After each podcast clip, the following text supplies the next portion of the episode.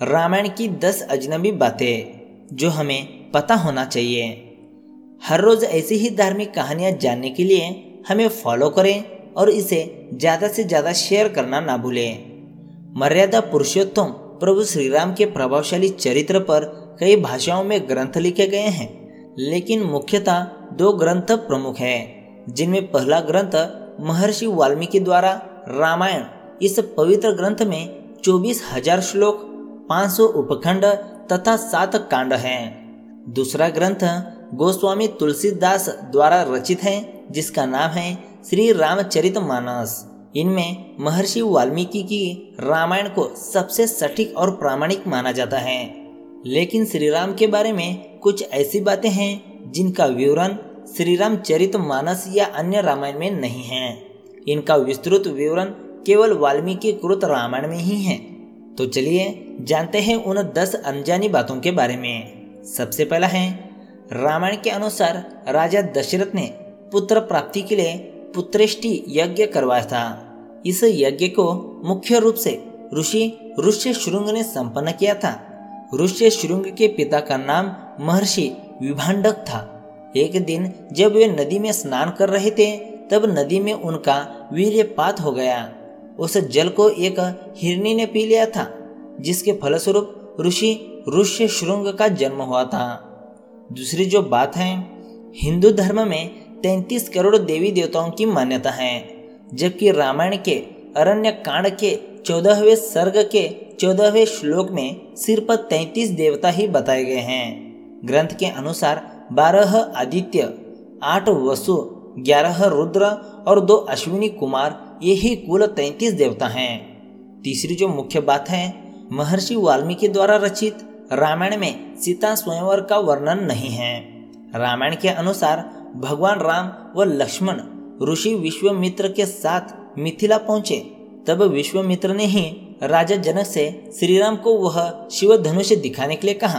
तब भगवान श्री राम ने उस धनुष को उठा लिया और प्रंतेचा चढ़ाते समय वह टूट गया।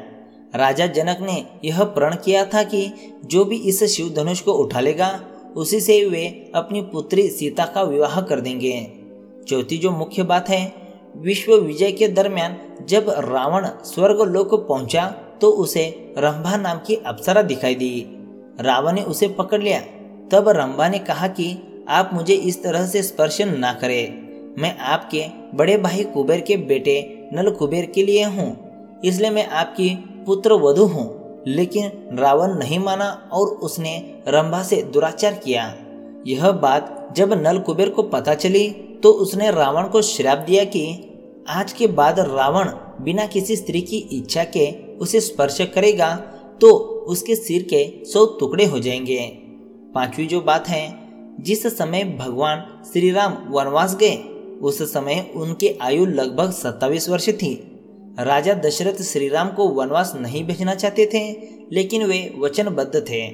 जब श्रीराम को रोकने का कोई उपाय नहीं सूझा तो उन्होंने श्रीराम से यह तक कह दिया था कि, हे राम, तुम मुझे बंदी बनाकर स्वयं राजा बन जाओ। छठी जो बात है, प्रभु राम के भाई लक्ष्मण ने रावण की बहन नका के नाक कान काटे जाने से क्रोधित होकर ही रावण ने सीता का हरण किया था। लेकिन स्वयं शूर्पनखा ने रावण का सर्वनाश होने का भी शाप दिया था। दरअसल शूर्पणखा के पति का नाम विद्युत जीव था। वो कालकेय नाम के राजा का सेनापति था। रावण जब विश्व युद्ध पर निकला तो कालकेय से उसका युद्ध हुआ। उस युद्ध में रावण ने विद्युत जीव का वध कर दिया। तब शूर्पनखा ने मन ही मन रावण को शाप दिया कि मेरे ही कारण तेरा सर्वनाश होगा। सातवीं जो बात है, जिस दिन रावण सीता का हरण कर अपनी अशोक वाटिका में लाया। उसी रात को भगवान ब्रह्मा के कहने पर देवराज इंद्र माता सीता के लिए खीर लेकर आए। पहले देवराज ने अशोक वाटिका में उपस्थित सभी राक्षसों को मोहित कर सुला दिया।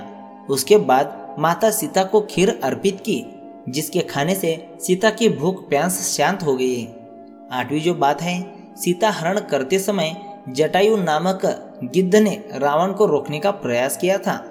रामायण के अनुसार जटायु के पिता अरुण हैं। ये अरुण ही भगवान सूर्यदेव के रथ के सारथी हैं।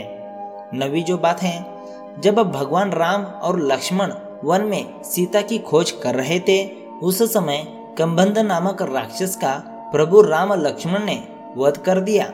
वास्तव में कबंध एक शाप के कारण राक्षस बन गया था। जब श्री राम ने उसके शरीर को अग्नि में समर्पित किया तो वह शाप से मुक्ति हो गया। कंबंध ने ही श्री राम को सुग्रीव से मित्रता करने के लिए कहा था। आखिरी और दसवीं जो बात है, जब काफ़ी समय तक राम रावण का युद्ध चलता रहा, तब अगस्त्य मुनि ने श्री राम से आदित्य हृदय स्त्रोत का पाठ करने को कहा, जिसके प्रभाव से भगवान श्री राम ने रावण का वध किया। तो यह थी रामायण की दस अनजानी बातें।